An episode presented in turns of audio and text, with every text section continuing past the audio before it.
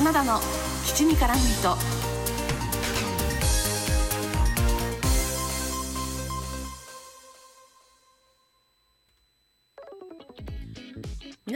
ちは。推しを全力でごひいきする系の人花田です。この番組はふとした瞬間に頭の中をいっぱいにするそんなありとあらゆる私の推したちを雑多に語るラジオです。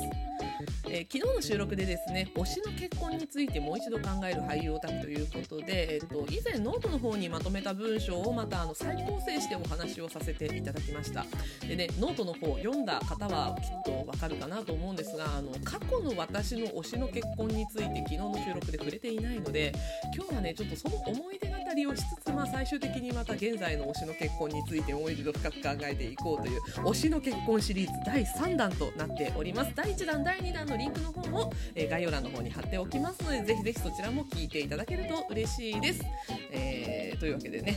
過去の推しの結婚の話ちょっとしていきたいと思います。いやあの現在の推しがね例えば千葉雄大君とか間宮祥太朗君が突然今結婚したらどう思うのかなっていうねあの菅田将暉君の「オールナイトニッポン」を聞いて生放送でその推しから直接言葉で話を聞けるっていうのはすごく喜ばしいことじゃないかないいことなんじゃないかなって推しからこうやって言葉で聞けるならそれってすごく幸せなことなのかもしれないなって思ったっていう話を前回してるんですけどいやあのだそれが例えば千葉君が現在やっているウェブラジオ千葉雄大のラジオプレイで行われたとして私がどんな感情を抱くのか。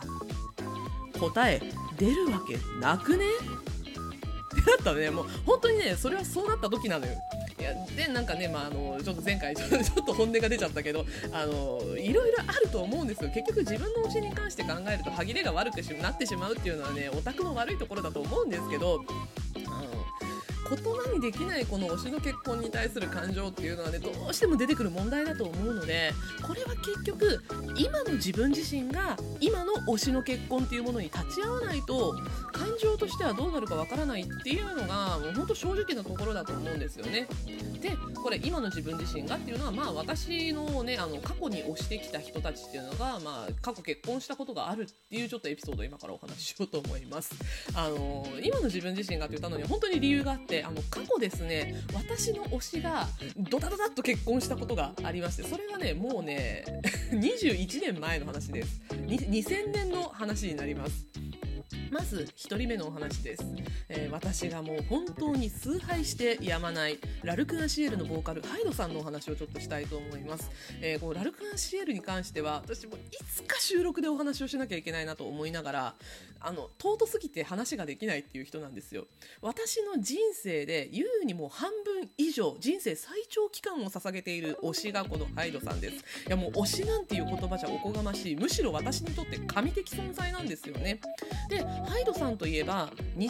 年にフリーアナウンサーの大石めぐみさんとご結婚されていて現在あの一児を設けていらっしゃいます、まあ、一児を設けていらっしゃいますというかねもうそのお子さんもそろそろ成人になろうかとしているお年なんですけれども。で、まあ、21年前ね2000年に結婚されているんですが、まあ、21年前というと、まあ、私もねもちろん成人してないまあ子供だったわけですよ。でラルクにハマってそこそこ年数がもう経ってるんですよね。私小学生の頃からラルク好きだったので。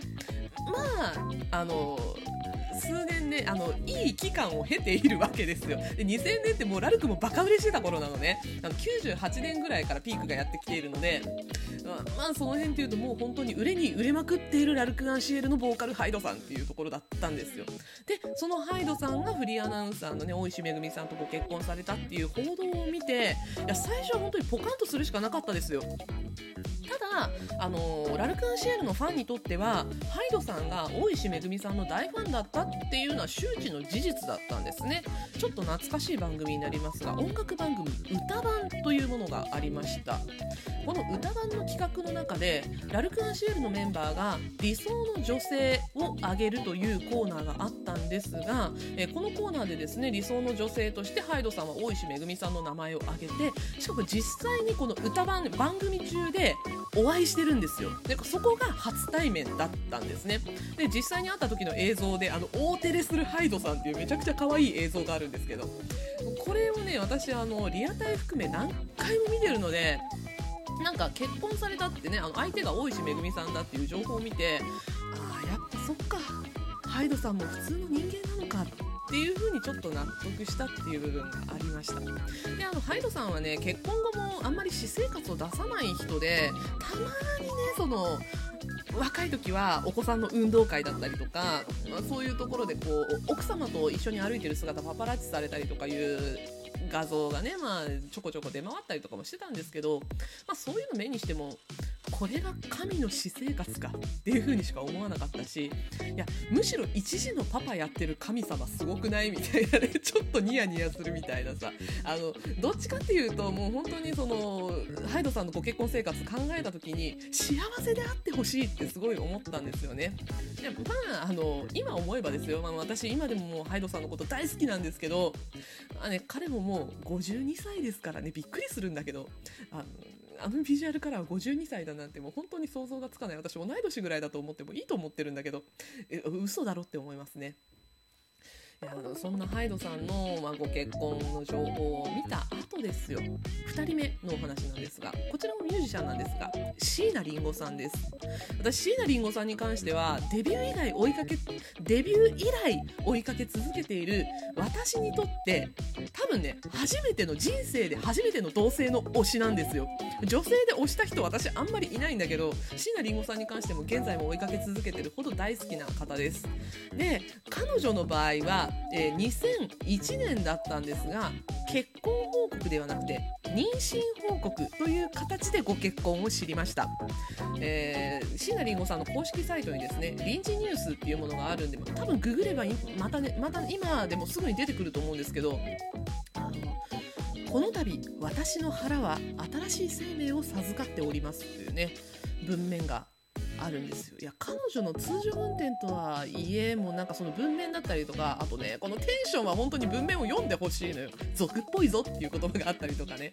あのそういうところがもうああ椎名林檎だなって思ったんですけど、まあ、その文面テンション含めあとお相手の情報がこの文章の中で出てくるんですが、え、ま、椎名林檎ファンとしてはサポートメンバーとしておなじみのギタリストの方だったんですね、えー、この方とはその後離婚されていて椎名林檎さん現在事実婚されている方がいらっしゃるんですけれどもね、えー、まあそれはまあ後日の話ということで。まあね相手も私顔もわかるぞ名前もわかるぞっていう人だったので完全に頭が混乱しましたこれは。あのハイドさんの時は事前情報があったから別に良かったので椎名林檎さんの場合はなんかね前からインタビューでギタリストとしか恋愛ができないみたいな話はしてたのでああやっぱりギタリストかっていうその気持ちと知ってる人だみたいな。ね、もう本当頭が混乱したのを覚えています。ただ。私ねその時すごい思ったんです。いや椎名林檎わけわかんない好きってなったの。いや私もだいぶ頭がおかしいですねでも本当に衝撃だったのがいやこのね椎名林檎さんの臨時ニュース発表は2001年の1月だったんですけど結局結婚してたのは2000年だったんですね。2000年の11月に籍を入れていらっしゃったらしくってつまりハイドさんも椎名林檎さんも2000年にご結婚されてるんですよ。2人の推しの結婚が同じ年だったっていうねこの衝撃たるや。本当にそんな畳みかけてくるって思ったのは私にとって事実ですね。で、まあ、正直多感な年頃だったわけですこの頃。いや大いに刺激が強かった。でちょっと話がそれちゃうんですけどあの同じこの2000年ですね私初めて人生で本当に初めて推していた人が亡くなったっていう経験もしたんですよ。ちょっとこれは話がそれてしまうのであの深い話するのはやめますけどあのビジュアル系バンドのラファエルっていうバンドのねギターをしていた和樹さんという方がいらっしゃってこの方は私本当にめちゃくちゃ推してたんですけど、まあ、亡くなってしまわれて2000年に。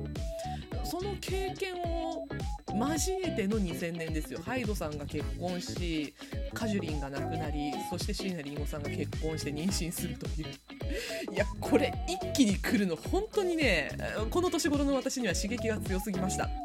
で、まあ、それを乗り越えてきた私はもしかしたら何も怖くないのかもしれないし、まあ、この調子でねもし千葉君とか間宮君とか結婚したとしても乗り越えられるかもしれない。いやもう本当自信ないんですよこれは。これは本当に自信ない。だって今の私が乗り越えられるかと言われたらちょっと別問題だと思うんだよね。素直に推しの結婚を受け止めるには私も人生経験を重ねてきてしまったしいや年を食いすぎてしまったのかなって年を取るって嫌ねっていうね。ちょっとねババみたいなことを考えてしまったんですけど。いやーねその過去の経験を踏まえてもやっぱり過去の推しの結婚は過去の私が受け止めていることだし今の推しがもし結婚したとしたらそれは今の私が受け止めなきゃいけないことなんだよね。いや難しいなっていうふうに思います。